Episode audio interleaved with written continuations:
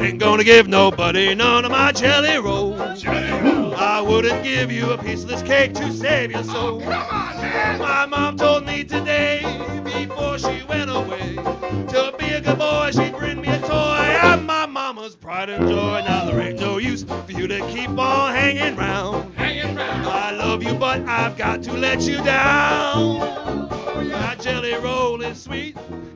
Olá pessoal, seja bem-vindo a mais um episódio do Castalho Podcast. O meu entrevistado de hoje é uma pessoa que eu tenho acompanhado um pouco de longe o progresso que ele tem feito na área do Django e é com muito prazer que eu posso hoje conversar com o meu amigo, meu novo amigo Henrique Bastos, que é o cara que está por trás, além de outros projetos, do Welcome to the Django, que é um projeto muito bacana. Tudo bem, Henrique? Beleza, grande prazer estar com você aí. Ah, que isso, cara. Eu, o prazer é meu porque eu acho muito interessante o que você está fazendo. Então, é, para o pessoal aí que não conhece o Henrique, ele está por trás de um projeto que chama-se Welcome to the Jungle, que é até uma brincadeirazinha com aquela música do Guns N' Roses, Welcome to the Jungle. E achei muito interessante quando eu estava olhando o nome do, do projeto dele. Então, Henrique, o seu, o, esse projeto que você criou é é uma forma de você dar aulas online e instruir pessoas mais ou menos. Bem, o assunto é Django, né? Mas eu tenho certeza que você abrange muito mais do que isso. Você pode dar um background para a gente sobre o projeto? Certo. O, é um curso online, né? É, mas a, a ideia, né, veio de uma, o curso veio de uma ideia que, que eu tive, que eu sempre participei muito da comunidade de software livre no, aqui no Rio de Janeiro, no Brasil, acabei me envolvendo com um monte de grupo, um monte de estado. E a gente sempre participou muito de, de coding dojos e criamos é, grupos de estudo de tecnologias e tudo mais. E eu sempre curti muito compartilhar o conhecimento com, com as pessoas nesses eventos. E com isso eu fui aprendendo bastante coisa sobre, sobre didática, né, como o ser humano aprende, todo o processo, e, todo, e por que, que todo cara de computação tem certas frustrações com, com faculdade e cursos e tudo mais. E aí eu quis fazer um negócio diferente, um negócio que você que focasse a prática, né, a descoberta da, da, do porquê que as coisas são como são. Uhum. E aí veio a ideia do Welcome to the Django, porque eu trabalhei muitos anos com, com Django, programo já bastante tempo com Python, e, e gosto muito da, da, de todo o ecossistema, de todo, sou super ativo na comunidade de Python, e aí veio essa ideia para fazer um, um, uma primeira iniciativa, né, com esse foco de compartilhar conhecimento, que é o grande tesão assim da, da, da minha participação na comunidade, é descobrir maneiras de compartilhar conhecimento. E tem sido bem bacana, né? Já está na sexta turma, está fechando agora no próximo domingo, né? Que é o curso dura um mês, são quatro aulas, né? Quatro semanas, uma aula por semana, são quatro horas de aula.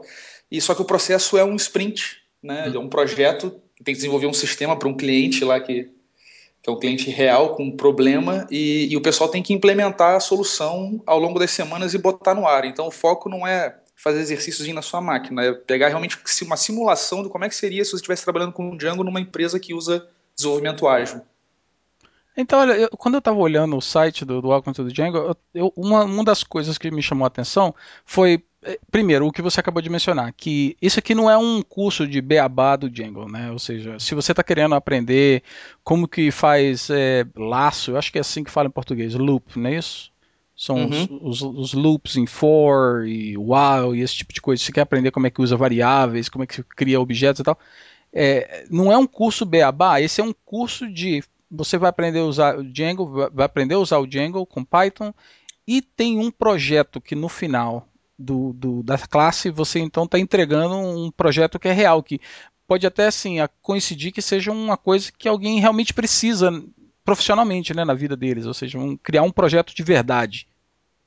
Isso. Uh, eu, na verdade, o projeto ele foi depois que eu montei toda a grade, né, tudo que eu queria compartilhar de conhecimento, todas as coisas que eu vejo Uh, participo muito das listas de discussão, né? E todas as coisas que o pessoal vê, vive perguntando e confunde os conceitos e tudo mais. Eu fiz um mapa de tudo que eu queria compartilhar em termos de conhecimento. E aí eu fiz de trás para frente. Uma vez que eu tinha um mapa, eu desenvolvi um projeto, criei um projeto para poder guiar as pessoas naturalmente por todos os itens desse mapa que eu montei. E aí lá no curso tem uma grade, são 26 tópicos, com cada, com cada uma tem pelo menos uns quatro subtópicos. Então é bastante assunto, assim, o pessoal o pessoal entra, o pessoal brinca que não é um curso nem para avançado, nem para para iniciante, é um curso para quem quer acelerar, né? Uhum. É de 0 a 100 em quatro aulas. Então, essa é. é a brincadeira do pessoal. É, bem, e a outra coisa que me chamou a atenção também é que, em vez de ser. Você não está mandando simplesmente o pessoal ler um, uma documentação e, e, de repente, responder perguntas. Isso é. Um, as aulas são todas em vídeo, ao vivo. E você isso. interage com os, os alunos, né, os seus alunos, é ao vivo e a cores. Você faz tudo isso online, que isso é muito maneiro. É uma coisa que não se vê muito. Né? Agora que começou a aparecer esse tipo de coisa. Mas você começou esse projeto tem o quê? Tem mais de um ano, não? Tem, tem. Eu comecei em outubro de 2010. E, e a ideia é exatamente isso. É, eu quero. Eu acho muito importante a, a, a, interação com, com os alunos, né? Você, quando está pessoalmente, pessoal, a, atividade, a comunicação pessoal, né, presencial, no mesmo espaço, no mesmo local e tudo mais, ela é a mais rica que existe. Né? Ali você está vendo, ouvindo a voz do cara, vendo postura dele, expressão facial, é, o tom, é, sentindo o mesmo calor que o cara está sentindo, e, enfim, é mesmo mesmo contexto, né? Se todos os seus sentidos eles estão eles estão gerando metadados para você poder se comunicar com, efici com eficiência. Então, é, é, eu acho que tem alguns cursos, tem alguns modelos de, de, de ensino à distância ligado a, a, Você lê um monte de material, faz um quiz e tudo mais, mas aí depende muito, o cara tá aprendendo sozinho. E, uhum. e eu sou um cara que eu gosto do contato humano, então o meu objetivo é, através da turma, criar realmente uma comunidade, incluir o cara na comunidade Python, na comunidade Django do Brasil, entendeu? Então, né, é, é até engraçado, porque as pessoas ficam amigas mesmo durante o curso, e você vê o pessoal nas listas de discussões se apoiando e, e começa a fazer projeto. Tem gente que é contratada pelo outro porque no trabalho pintou e lembrou que o cara ajudou no curso e tudo mais, e acaba montando uma grande comunidade. Assim. Acho que esse que é o, o grande barato. Né? Muito maneiro. É, então, bem, por isso que eu eu comecei a seguir o seu, o seu trabalho, porque, ou seja, é, antes da gente começar a entrevista, você tinha perguntado como é que eu cheguei a você, como é que eu conheci, né? Como é que eu vim a conhecer o seu nome?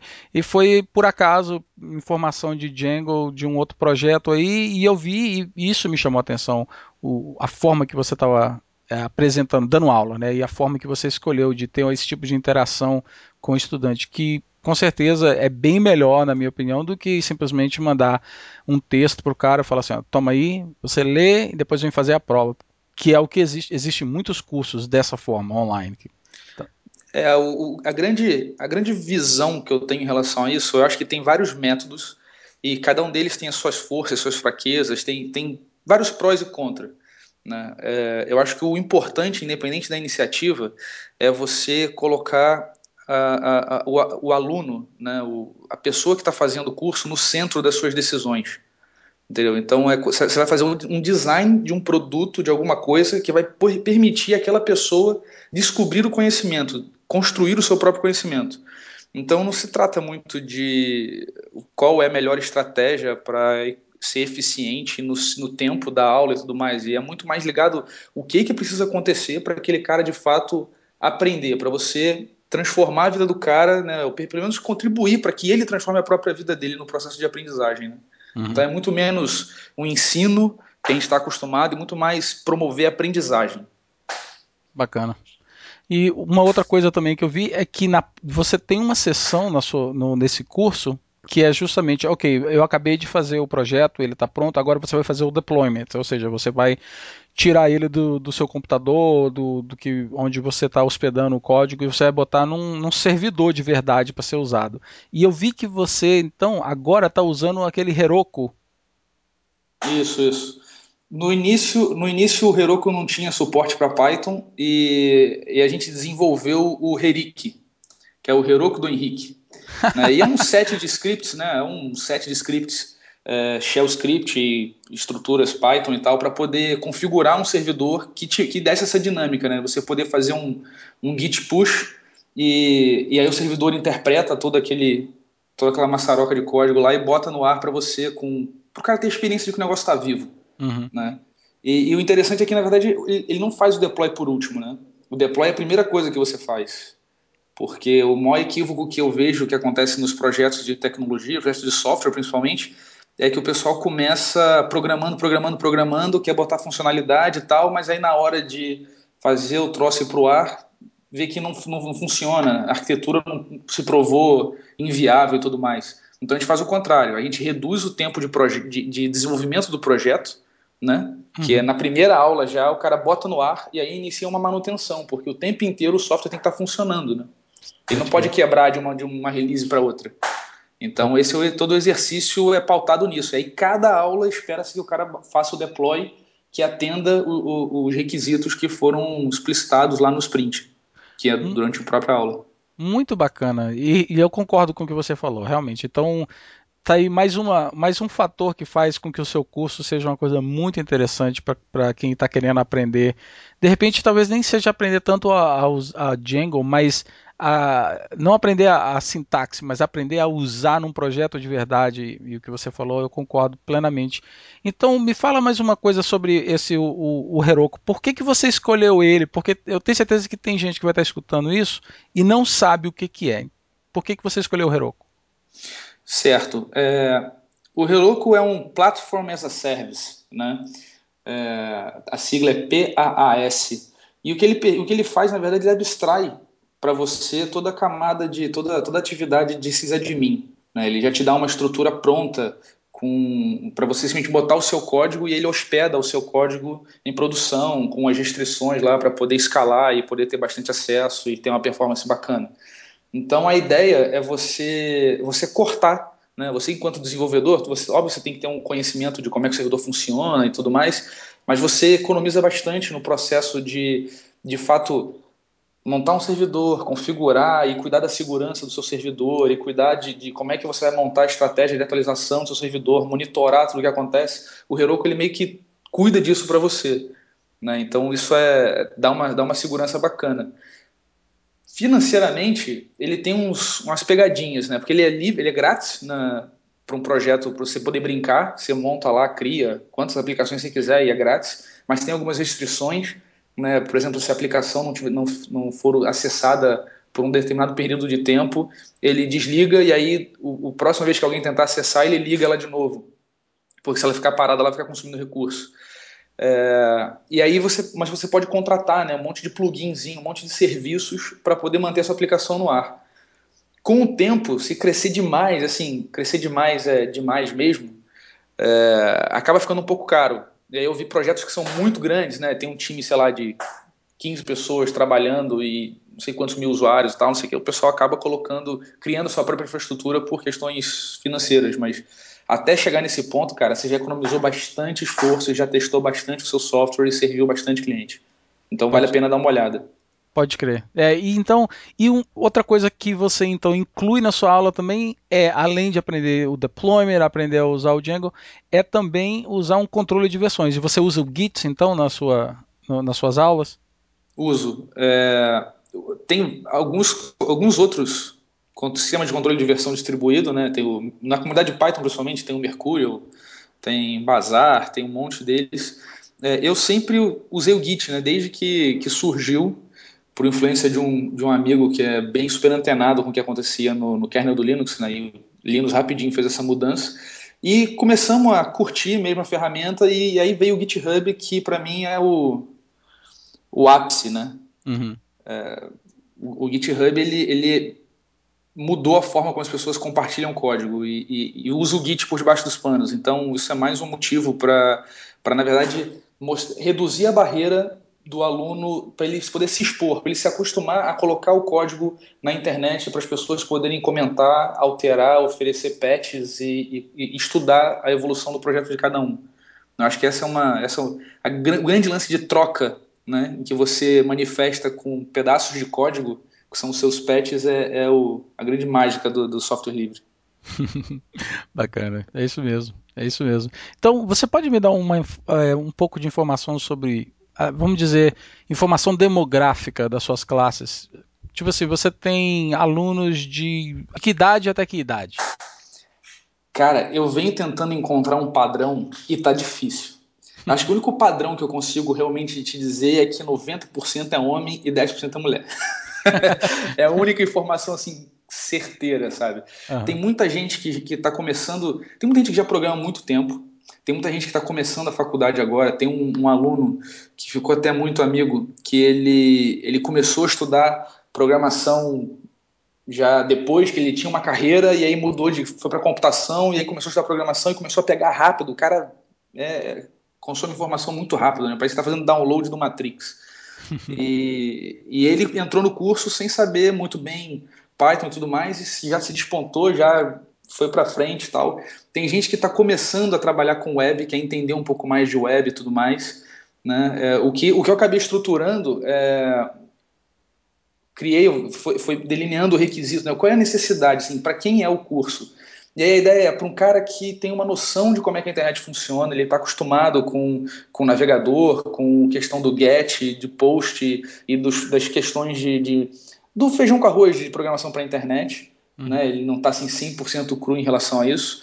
É, é um cara que já manja da lógica de programação, né? ele, ele já entende o if, ele entende a execução do código, ele pode não saber a, melhor modelagem ou a melhor forma de estruturar o código, né, mas é basicamente esses são os, os requisitos, né, e, e muita disposição para aprender, porque são quatro horas no papel, mas é muito comum a gente esticar isso aí, porque o pessoal tem dúvida, a gente vai explorando e tal, uhum. e, fica, e, os vídeos ficam gravados, então o pessoal assiste o vídeo de novo, aí manda dúvida pela lista de discussão, tem uma lista que rola, troca e-mail pra caramba, né, durante todo, toda a aula, né, é, durante o curso inteiro.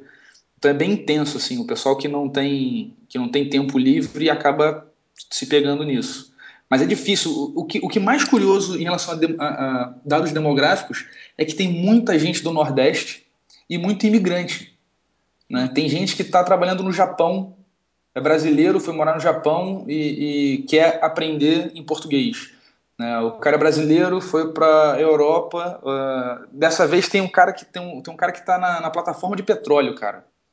Ele está assistindo a aula online que tem internet na plataforma lá que ele trabalha embarcado, entendeu? Nem sei em que parte do mundo está essa plataforma. Então é bem interessante isso. Como é que as pessoas chegam e, e, e se conectam com você e trocam experiências e tal. Isso é fascinante. Muito bacana. E qual o software que você está usando para dar suas aulas? É algo que você encontrou ou foi algo que você desenvolveu? Não, os, as aulas em si, elas são só uma parte do curso. Né? É, e eu uso o software Adobe Connect. Tá. Né, que a maioria dos produtos, eles são de produtos de, de reunião virtual, né? Tem o WebEx, tem, é, tem aqui no Brasil, tem Genial, tem... É, GoToPC, tem um monte de produtos, né? E eu achei esse da Adobe, todos eles funcionam com Flash. Certo. E esse da Adobe, ele, ele, ele tá bem, é bem acessível, né? Para você poder fazer suas reuniões e tudo mais, e suporta bem a carga, tenho tido bastante experiência boa com ele.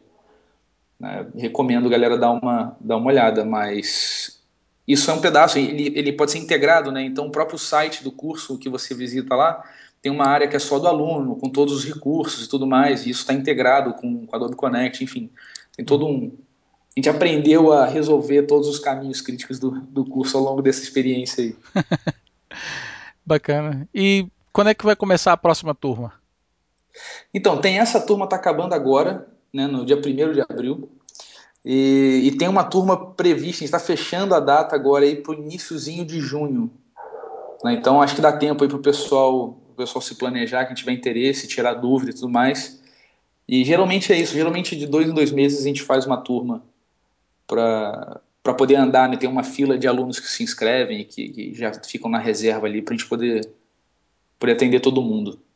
Certo. Então, para quem estiver escutando aí, se vocês estão interessados então em aprender não só a programar com Django, mas aprender várias, várias áreas, vários é, métodos, várias, várias é, técnicas de programar com Django, além de também aprender como usar, fazer um deployment com um sistema chamado Heroku, que usa é, esses sistemas que ficam na nuvem, né, cloud com do Amazon, e vocês querem aprender também um pouco de controle de versão com Git e usar o GitHub, Eu recomendo que vocês depois dão um pulinho na página Welcome to the Jungle. Eu vou deixar o link depois para vocês darem uma olhadinha. Eu recomendo que vocês dêem uma olhadinha lá. As aulas acontecem todo domingo, não é isso, Henrique? Isso. As aulas são aos domingos que geralmente é o dia morto, né? O cara passa a semana ralando, no sábado ou ele vai fazer uma pós-graduação, alguma coisa assim, ou dá atenção para a patroa, que ninguém é de ferro. e aí no domingo de manhã a gente acorda cedinho, faz a, a aula toda e ele tem o resto do domingo liberado para sair e tudo mais, ou fazer o que todo hacker e nerd gosta de fazer, né? Que é programar um bocado até acabar o final de semana. Pode crer. Então, bem, então vamos lá. Quero, então parece que depois que você então teve começou a montar suas classes e tudo mais, você acabou criando uma companhia que presta serviços, né? É uma companhia de desenvolvimento sustentável de software utilizando Python, Django, software livre e engenharia ágil. Essa companhia chama Decode. Isso. a Decode foi uma iniciativa bacana porque funcionou, né? O curso, o Welcome to the Django teve uma, uma receptividade muito positiva. É, a gente conseguiu fechar todas as turmas que fomos abrindo e fechando as turmas com muita, muita, muito apoio das pessoas, né? as pessoas muito envolvidas com, com a proposta. E, e eu percebi no perfil do, do, público, né, o perfil dos alunos, que o pessoal ele está precisando de um, de um apoio no, na hora de executar o, o projeto, sabe? É, a, a maioria das empresas no Brasil elas Acho que o mundo inteiro está estruturado dessa maneira, né? É a empresa que presta serviço de desenvolvimento. Então você, você na verdade tem um monte de empresa que vende projeto e a galera tem que implementar e tudo mais. E tem essa restrição de tempo, tem um monte de dificuldade e tudo mais. E, e às vezes o, o, cliente que determina a tecnologia. Então aquele esquema todo que a gente conhece, né? Muita empresa de consultoria assim e tal. Uhum. E, e aí eu notei um, um determinado padrão de comportamento que as pessoas elas ficam com esse foco em entregar o produto, mas aí acaba tendo, essa, tendo dificuldade ou, ou acaba não conseguindo dar atenção suficiente para todo o ecossistema em volta do produto. Porque não tem jeito, o software você, enquanto alguém está usando, ele está vivo e você vai ter que dar manutenção nele. Né? Isso, isso é, se a gente olhar o histórico aí de todo o software livre que tem, vira e mexe até projetos que não estão andando mais, né? Eu ouvi o podcast com o Gabriel Falcão, até o Wake tem um patch ou outro de vez em quando, porque não tem jeito, é assim que funciona, né? Tem uma necessidade diferente. Então a ideia é trazer o pessoal para é, é conseguir oferecer um serviço para apoiar essas pessoas, essas empresas na, na, nesse, nesse, nessa infraestrutura, né? nessa inteligência de como trabalhar com o projeto. Que às vezes o pessoal não tem controle de versão, às vezes o pessoal não tem estratégia de teste, não tem automação de teste. Né? E aí a gente, eu comecei a fazer isso. Comecei a ajudar essas empresas a, a, a reduzir o custo de desenvolvimento. Né? Porque pode parecer mais, mais barato sair metendo a mão no código e correr para botar a feature no ar. Mas entrou no ar, cara, o cliente pede para mudar um negócio, aí você muda aqui, quebra lá, aí você não tem controle de onde, onde que a coisa está quebrando, o que está acontecendo, aí eu começa a ficar com medo de mexer no software, aí começa a criar aquelas tabelas auxiliares que começa a se perder, aí o servidor já está desconfigurado, você não sabe qual foi a última vez que configuraram o servidor, aí espalha tudo, né? Virar macarronada da mama. Então a ideia é, é ajudar as pessoas a, a, a, desenvolver com sustentabilidade, né? mostrar que dá para você gastar menos dinheiro, dá para você ter maior rentabilidade no, seu, no que você está fazendo, no seu projeto, se você tiver uns, uns, passos mais básicos de controle, né? de, de, de organização na hora de executar o projeto. E aí tenho feito isso pelos, pelo último ano e um ano e meio quase já, e está sendo uma experiência bem interessante. E quem é que faz parte do Decode? É você e com, quem, quem são as pessoas que formam a companhia? Então, a gente. Eu, começou só eu, o, o Bernardo Fontes e o Thiago Garcia. Né, foi o comecinho assim da, da, da, iniciativa.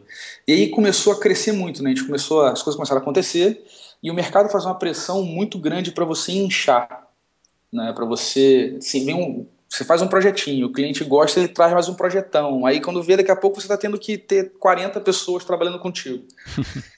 e isso foi um problema para mim, né? Que, que na verdade eu não, eu não, eu sou o cara de programação. Meu negócio é, eu quero viver, vai estar tá com 70 anos e eu tenho que estar tá escrevendo código todo dia, né? E então o que a gente acabou montando foi com a ajuda de uma galera que eu acho que você vai ter que, que conhecer, foi estruturar a empresa como uma empresa em rede. Né? É, e nesse processo, é como se fosse. Porque a grande questão é a seguinte: eu tenho muitos amigos que são muito competentes no Brasil inteiro. Né? O Gabriel Falcão está em Nova York aí, se conhece um tempão, tem a turma dele de BH, tem o Metal, o, o Cove, né, Fuji, tem todo, toda uma galera uhum. que trabalha com software livre, é super referência e tal. E a gente se encontra em tudo quanto é conferência, se encontra em tudo quanto é evento. Mas na hora que fala de projeto, de trabalhar, de, de fazer grana e tudo mais, cada um tá no seu barco, sabe? Cada um tá pendurado no teu galho. Uhum. E, e, aí a minha decisão foi, quando começou, né? Decode começou a funcionar e começou a crescer muito, quando o cara chegou e falou assim: Meu irmão, pra gente fechar 2012 vai estar tá com 40 cabeças. Eu falei: Não, não é isso que eu quero para mim. Uhum. Eu quero a empresa com seis, é o que a gente tem hoje aí, né? A galera com liberdade para poder trabalhar no que gosta, poder montar um, um, modelo. Basicamente é o seguinte: é dar um jeito de fazer o, o, que a gente tem tesão de fazer com software livre, a gente trabalha e se diverte, conhece gente, promover isso gerando receita para as pessoas, entendeu? Uhum. E, e, envolvendo toda essa rede enorme, vasta que a gente tem de amigos super competentes na, na, na comunidade de software livre. Então essa ficou a estratégia aí que a gente está trabalhando, está sendo bem interessante. E quanto tempo que hoje em dia você gasta entre Welcome to the Jungle e o a Decode? É, ou seja, é, esses dois projetos são as coisas que realmente te mantêm ocupado hoje em dia? Fazem parte. É, essa é a sua profissão? Você trabalha no, no seu curso e na sua companhia? Sim. É, o Welcome to the Jungle hoje eu vejo que ele está ele tá mais atrelado a, a, a Decode. Ele é um, pro, um projeto da Decode. Né? É, tem outro projeto que é super bacana, está sendo uma experiência muito legal, que chama-se Metapix, que é um, um, um projeto para ensinar Photoshop, Illustrator e ferramentas de web design para para designers e pessoas comuns, na verdade. Então tem uma turma, né? Tem amigos que são super especialistas em design e conhecem mesmo, não é não é desenho, não, não é estilo, não. O cara é design mesmo, entende como é que as coisas funcionam, a relação entre as coisas, aquelas escolas tradicionais alemãs e tudo mais. Uhum. E os caras conhecem muito, tem muito conhecimento para oferecer. Então, isso está no nome, né? O decode é porque a gente quer decodificar essas informações que estão esparramadas, espalhadas pelo mundo, em experiências vivenciais, para que as pessoas possam construir seu próprio conhecimento não simplesmente gravar, decorar o que sabe, ou, ou, ou ah, eu li em algum lugar. Não, para o cara poder viver uma experiência que através dessa experiência ele vai poder aprender de verdade, entendeu? Então é, é muito esse foco. Então a maioria dos projetos da Decode são ligados a isso, a compartilhar conhecimento. Né? E, e, e aí tem muito essa vertente. Em que área? Então, Welcome to the Jungle é uma estratégia, o Metapix é outra estratégia, o, a parte de toda de consultoria que a gente faz né, de desenvolvimento sustentável de software é uma outra iniciativa.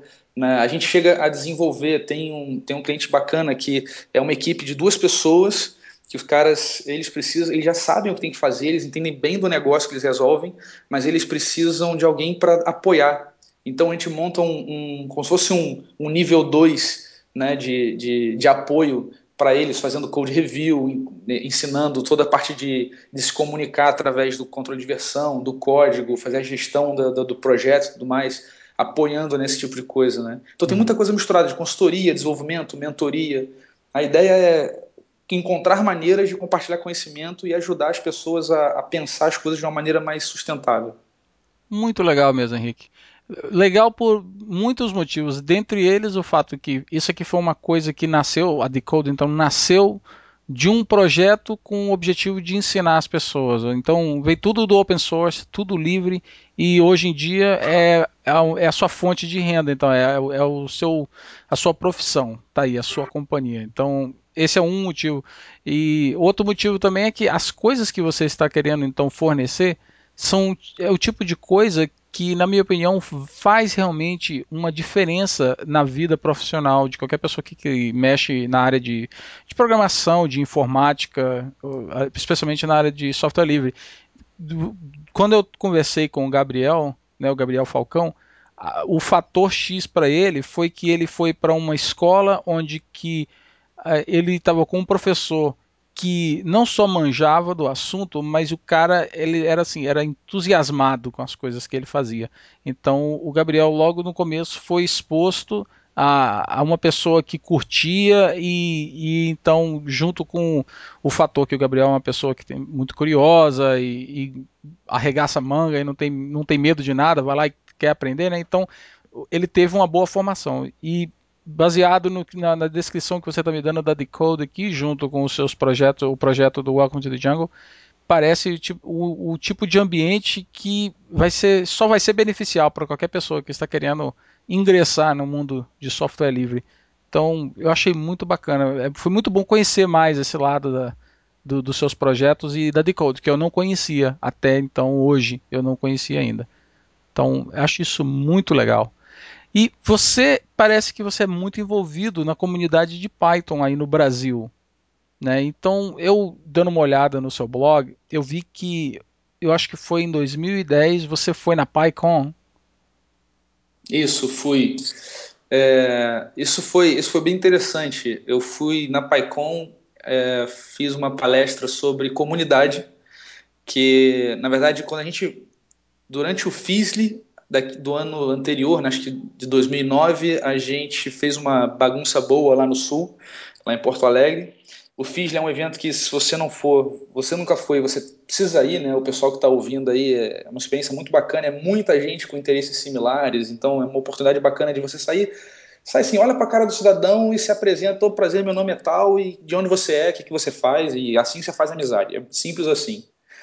E, e aí foi bacana, porque a partir dali pintou, aconteceram algumas coisas, e aí pintou a oportunidade de trazer o, o Jacob Kaplan Moss, que é o cara, né, o, o, o co-criador do Django, trazer para o Rio, né, para apresentar, porque ele vinha palestrar na, na, Python Brasil daquele ano.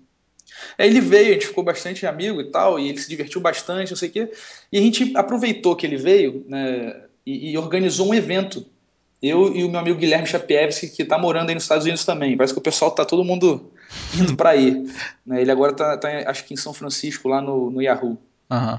E, o, e o Guilherme, eu e o Guilherme tive essa ideia de fazer um evento para juntar a galera e fazer um eventinho para o pessoal, pessoal se, se, arrumar e trocar ideia com um cara e tal.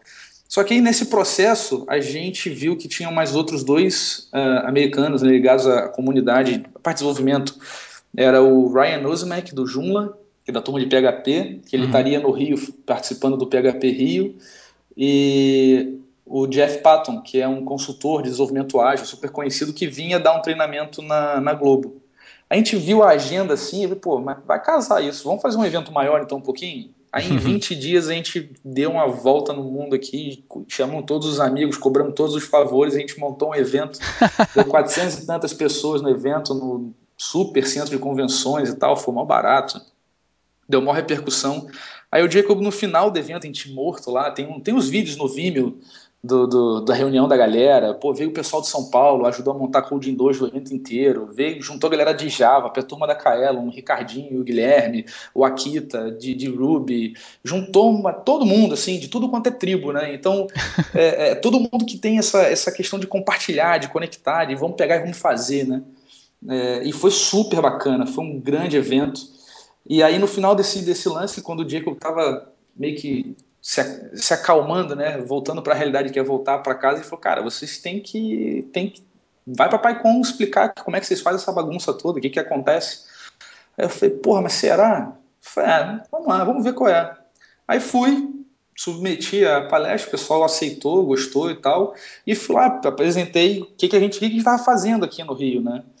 Que é, que é o começo de uma, de uma grande descoberta que a gente viveu, que é o Small Acts, né, que é o, o, o manifesto que a comunidade construiu em conjunto. Né, isso vem de uma frase que o Kaique sempre falava para mim, que é Small Acts Make Great Revolutions. né, e, e de fato, depois eu descobri que tem estudos de ciências sociais que realmente embasam esse tipo de coisa e tudo mais. Aí é um papo de 10 horas aí que a gente vai ficar nesse Skype. E a gente construiu o Small X, que é para entender o que estava acontecendo com a gente. E a gente não sabia, né? não tinha regra. Mas aí a gente foi, teve uma sacada de fazer, de identificar, beleza, não tem regra, mas tem direção. O que, que é essa direção? Essa direção são os nossos princípios, né? São os uhum. princípios que regem as ações da, da, das pessoas que têm aqueles valores em comum, né? que, que, que constituem aquela comunidade.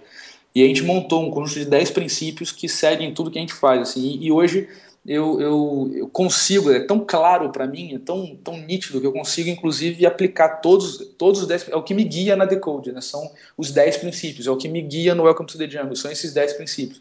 Então eu gosto muito dessa visão de que quem se guia por princípio nunca se confunde. Né? Bacana. Eu, depois eu vou dar uma olhadinha. Então, de repente, eu vou incluir então, eu, o Small Axe, eu vou botar esses 10 princípios para o pessoal dar uma olhadinha no, aqui no site pra gente. E como é que foi assim? Foi a primeira vez que você saiu do Brasil? Foi. Não, eu tinha saído antes. É... Não, não foi. Foi a primeira vez que eu saí do Brasil. Eu fui lá na PyCon, é... aí conheci todo mundo lá, passei um tempo lá. Foi uma experiência muito bacana. Todo mundo muito receptivo. É... é o que eu gosto da comunidade de Python é isso, né? É todo mundo tão diferente que, que das diferenças você encontra igualdade, né? E é tudo, todo mundo muito aberto, muito receptivo. Você conversa com todo mundo, né? Troca ideia. O, o grande lance é se você vai na conferência desse, desse tamanho, vai almoçar com cada, uma pessoa diferente cada dia, vai jantar com uma pessoa diferente cada dia, vai conhecer as pessoas e nem se preocupe em trocar cartão não, pega na hora e manda, pega o seu telefone e manda um e-mail pro cara com o seu contato e já adiciona no Skype para você, você começar a se conectar mesmo, a trocar. Uhum né, compartilhar. E foi uma experiência muito rica, tanto que, que eu voltei no ano seguinte, né, até teve uma, uma Lightning Talk bem engraçada que o Zed Shaw me, me colocou lá para brincar com o meu sotaque. porque eu tenho, eu tenho essa, aquela tagline, né, que eu sou um passionate software developer. Uhum. E, e aí ele ficou de sacanagem com isso e montou uma palestra lá, depois você dá uma olhada, foi bem engraçado. E, e foi muito bacana. E depois eu fui no Oscom, aí eu comecei a viajar. E, e viajo também, eu viajo demais aqui no Brasil. Tudo quanto é canto, o pessoal está fazendo alguma coisa interessante, eu, eu tento ter bastante tempo para poder conhecer as pessoas. Então dificilmente você vai me pegar aí lendo um livro de programação, um negócio novo, assim. Geralmente eu vou catar quem é o cara que está manjando disso aqui, quem é que conhece ele, e eu vou passar uma semana grudado naquele malandro para trabalhar com ele e aprender o que ele faz. Muito massa.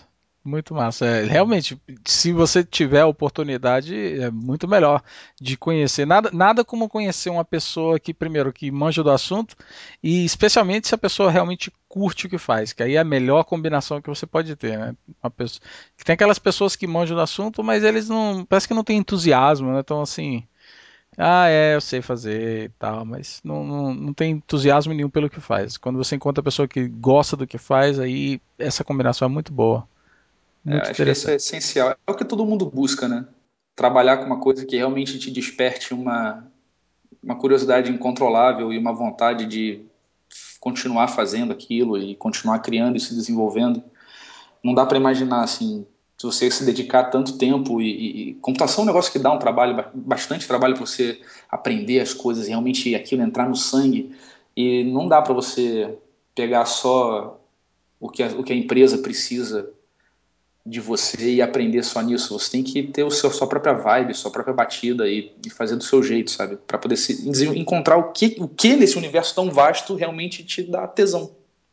Pode crer. Bom, então vou aproveitar o gancho aí falando de tesão. Eu vou então entrar na área que é o top 5, que é, eu quero saber justamente o que é que te dá o tesão.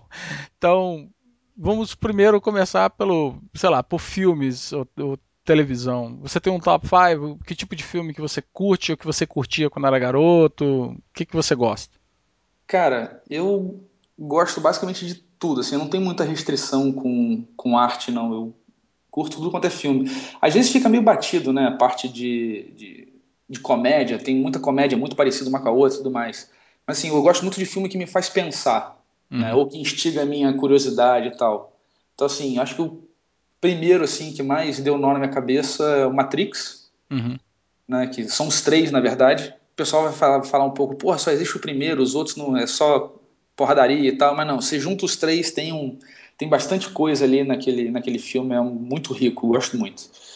É, o Poderoso Chefão, também a trilogia. Uhum. É, acho que tudo quanto é homem se identifica com aquela história, todos os conflitos de família e tal, é muito rico o filme. É, gosto muito do De Volta para o Futuro. Pô, cresci sonhando em ter um hoverboard daquele, assim. Sempre fui péssimo em esportes, mas o hoverboard eu ia aprender a usar de qualquer jeito, né? Então, para o Futuro é demais, todos os três também. E de curiosidade, assim, o que mais eu curti, eu curti muito a série Stargate, né? É, foi, uma, foi uma série que eu vi literalmente todos os episódios. São 10 temporadas, né? Então é episódio pra caramba. E você, quando você tá programando, assim, você, você escuta música? Que tipo de música você curte? Eu quero conhecer um programador que não escuta música programando, né? Acho que isso é, tipo, todo mundo precisa entrar na zona com alguma música, assim. E eu escuto basicamente o mesmo tipo de música. Eu gosto de todos os tipos de música, acho que música é uma questão de contexto, né? Jamais ouviria as músicas que eu ouço programando num churrasco, né? Porque eu, provavelmente eu vou falar que eu vou ouvir tudo de Metallica, tudo de Megadeth. É, tenho aprendido a gostar bastante do Rise Against, mas o, o, o principal para mim é ouvir qualquer coisa que o Kaique ou o Metal tenham no HD. Né? Então, toda uma vez por ano eu, eu dou uma viajada aí, encontro o Kaique. Esse ano eu conheci um pessoal lá de. Até amigo do Gabriel, o Metal lá em Belo Horizonte. E o que eu fiz foi pegar o HD dos caras, e eu faço. Com o Kaique eu faço isso já tem uns, uns 3, 4 anos, assim. Uhum. E trago e renovo minha biblioteca e fico ouvindo. Né? Eu, dificilmente eu vou lembrar do nome de uma música ou nome de uma banda, mas eu pego muito. tô muito alinhado com o gosto deles. Olha, eu tenho um amigo também que mora em Massachusetts, eu conheço ele já tem mais de uns, sei lá, uns 10, mais de 10 anos que eu conheço. E eu tenho a mesma experiência com ele, que é nós temos gostos completamente diferentes um do outro. Ah, e por muito tempo, logo no começo, eu lembro que ele acabou se transformando num. Ele é um programador de .NET, então ele trabalha com C Sharp, com VB.NET, esse tipo de coisa. E eu sempre falando de open source, open source, Linux e Python e tal. E em, em, termos de música, de música também, o nosso gosto sempre foi meio variado e bem diferente um do outro. Mas toda vez que eu ia a Massachusetts visitar ele, ou ele vinha me visitar na época quando eu morava em New Jersey, a gente também trocava música e eu acabava aprendendo a gostar de umas músicas dele e ele gostando das minhas. Eu achei bacana isso aí, então é, você tá fazendo a mesma coisa. Em 2010, quando eu fui na PyCon, eu passei uma semana depois na casa do Kaique em Orlando. É, e, e, eu peguei realmente a biblioteca de música dele, trouxe pro, pro Brasil e eu fiquei ouvindo, assim, sem botar no randômico, sem repetir uma música, o ano inteiro. Assim, quanta música o cara tem. E eu fiquei ouvindo um ano inteiro, até no ano seguinte eu fui de novo na PyCon e fui, passei mais uma temporada na casa dele e aí renovei a biblioteca. E em termos de leitura, você lê alguma coisa que não seja técnica? Ah, geralmente eu leio coisas que não são técnicas, assim. É, gosto muito de Estou aprendendo a gostar muito de, de, de, teatro, né? De peças de teatro. Tem, tem bastante coisa de linguagem ali que me interessa. Né? Eu gosto muito dessa associação de linguagem de programação como literatura. Né? E, e aí tem isso. Mas se fosse falar assim, um top 5, provavelmente os, tem muito mais que isso. Mas vamos pegar por ordem cronológica. Assim. Acho que a primeira vez que eu me apaixonei por um livro foi, na verdade, uma revista, que foi a revista Input ah, pô, isso aí eu lembro. Nossa, velho, aquilo era coisa de maluco, aquilo ali é coisa linda de Deus, não é possível. Ah, eu lembro que, poxa vida, a minha mãe tinha que mandar trazer para mim de, de Belo Horizonte quando eu morava em Minas Gerais, porque na minha, na minha cidade não vendia, não tinha nem banco onde eu morava. Cara, eu achei na internet depois um, um, um site, chama-se Data Cassette, que tem, cara, essas revistas em PDF. Ah, não, eu vou ter que pegar o link depois. Cara, é espetacular, cara, é espetacular. E foi, foi, me ensinou muita coisa, me, me deixou, assim, ajudou muito a eu abstrair, a, a, a eu suportar o tempo de tédio no colégio, lendo aquelas revistas por trás dos cadernos, né? Tirava as folhas do caderno e botava a revista para ficar lendo, para ficar planejando, rabiscando qual era o código que eu ia chegar em casa e digitar lá no TKzinho. Você também teve um TK, então? É, cara, era mó barato. Tecladinho de borracha, era mó barato. Muito e era moleque, eu comecei, sei lá, tinha uns oito anos, nove anos, uma coisa dessa assim, bem novinho. Uhum. Gostava muito já. É, aí depois tem um livro que é um livro bem bacana que eu recomendo para os programadores que estão mais querendo uma visão mais holística do mundo, que é Presentation Zen, que é do Gar Reynolds. Ele, ele trabalhou na Apple um tempão e sempre foi responsável por pela parte de comunicação da Apple e tal. E o cara dá umas dicas, cara, de, de como é que você organiza informação estrutura a informação para apresentar de uma maneira mais humana, sabe? Uhum. E, e, aí é bem legal porque as entrelinhas ali tem muita coisa é, ligada ao Zen para você aprender, para entender a relação das coisas e tal. Então isso é, é bem a maior viagem o livro, é muito legal. Né? E da área mais de programação, eu poderia citar o Code. Acho que é foi o último livro que eu devorei, assim, de, de que não era ligado diretamente à programação, que é um livro do, do Charles Petzold. O cara que trabalhou na Microsoft, ele fez um livro, cara, que ele constrói, ele vai de, da teoria à prática, assim, brincando com você, contando a historinha de duas crianças que começam a se comunicar com a lanterna, e o cara explica código Morse e evolui representação de bits, e aí começa a falar de telégrafo, e no final ele monta um computador com você. O livro que é... massa! Não, o livro é uma loucura. O livro é uma loucura. Você não consegue. Ele fala de tudo. Fala de flip-flop, fala tudo. Ele aborda tudo. É muito legal. Muito legal. Tem um livro muito bacana também que eu gosto, que chama-se O Conselheiro, que é um livro mais é, que fala de relação de negócio, né? Quando eu comecei a montar, comecei a pensar sobre essa questão da decode do curso e tudo mais, é, meu pai me deu esse livro como uma forma de, de, de, me inspirar. E o livro é um livrinho pequenininho, fininho, super simples, mas que explica exatamente o fator humano né, no processo de você montar um serviço bacana, de você servir bem as pessoas e tudo mais. Então, isso aí, para quem está querendo empreender, eu aconselho comprar e botar na cabeceira. Né? O Conselheiro. É... E um livro que está me apoiando, me apoiou bastante em, em desconstruir tudo que você aprende, né, tudo que as pessoas falam por aí, mas ninguém sabe realmente o que está falando, é um livro da Ellen Wood, chama-se A Origem do Capitalismo. O Flávio Amiero, que é da comunidade também, o cara é historiador e super programador Python, ele me deu esse livro para ler, em que a, a, Ellen ela, ela volta na origem, né, o que, que aconteceu para estruturar o capitalismo, e aí você consegue entender as coisas porque a gente está vivendo um momento muito complexo. Por mais que no Brasil esteja tudo num samba, porque a economia está crescendo e tudo mais, hum. não tem como você ser um país rico e feliz com o mundo inteiro destruído, passando fome, né? A merda espalha para todo mundo.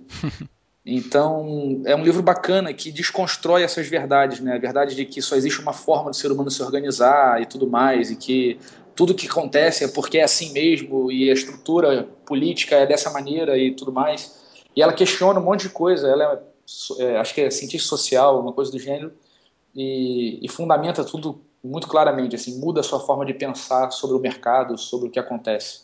Muito bacana, recomendo. Pô, cara, de tudo aí que você falou, eu só conhecia as revistinhas Input, então vou, vou, ter que adicionar um monte de livro da minha lista agora. Achei muito interessante todos eles. Não só pela sua descrição, mas a forma que você descreveu eles me, me deixou bem empolgado para dar uma olhada depois. Muito interessante. Eu tenho certeza que o pessoal vai ficar interessado. Então, no finalzinho do blog, com certeza vai estar a lista de todos os livros e um link para vocês poderem ler um pouco mais sobre eles. Pô, Henrique, olha, foi muito massa conversar com você, cara. Finalmente, eu, sabe, eu devia ter assim colocado você no comecinho da minha lista, porque eu gostei muito, curti muito conversar com você. Foi uma pena que demorou tanto tempo para a gente finalmente conversar. Então, foi um prazer enorme e eu achei muito legal os seus projetos, principalmente o fato que você tem essa sua companhia que começou, a companhia nasceu do seu projeto que eu já conhecia. Eu acho isso fantástico. Todas as pessoas que conseguem eventualmente é, depois de começar o seu projeto, o seu hobby e criam um, um, negócio depois desse projeto deles, assim, eu acho isso maravilhoso. E eu tive o prazer de, de conversar com o Hugo, por exemplo, o Hugo Doria, e foi muito bacana também saber do, do sucesso que ele teve. E, pô, eu fico muito feliz que você está conseguindo aí montar esse negócio, muito bacana. Obrigado, cara. Foi um prazerzão. Eu estou sempre à disposição, até o pessoal que está ouvindo, quiser trocar ideia, quiser conversar, jogar conversa fora e tal. Eu sou um cara. Eu gosto muito de contato humano, de interagir com as pessoas, de esse processo, essa sacada sua de, de conhecer né, propor uma, uma conversa para conhecer as pessoas e compartilhar a experiência através do podcast é brilhante. Né? Parabéns, acho demais mesmo. E eu estou sempre à disposição, super acessível. Assim, comigo não tem frescura, é só mandar um e-mail, puxar o telefone e tamo aí. Para você e para os seus ouvintes. Pô, valeu, valeu mesmo, Henrique. Então, pessoal, você que está escutando aí, eu espero que vocês tenham curtido. Eu adorei conhecer muito o Henrique, eu adorei mesmo conhecer tudo que, tudo sobre os projetos dele. E eu recomendo que vocês depois dêem uma olhadinha, principalmente no Welcome to the Jungle, se vocês estão interessados numa coisa que não é um beabá, é uma coisa que é assim, é real world, ou seja, é coisa para valer mesmo. Você não vai aprender coisas que não vai ser, vai ser, vai ser útil. Você vai aprender coisas que vai ser útil para você. Então, dá uma olhadinha, faz o curso, é o domingo. O que, que você vai fazer no domingo? Ficar assistindo Fórmula 1? Vai fazer um curso de Django que vai ser melhor para você, tá bom? E até o próximo episódio, que com certeza vocês vão gostar também do nosso próximo entrevistado. Então, Henrique, um abração para vocês, um abraço também e até o próximo episódio. Até mais.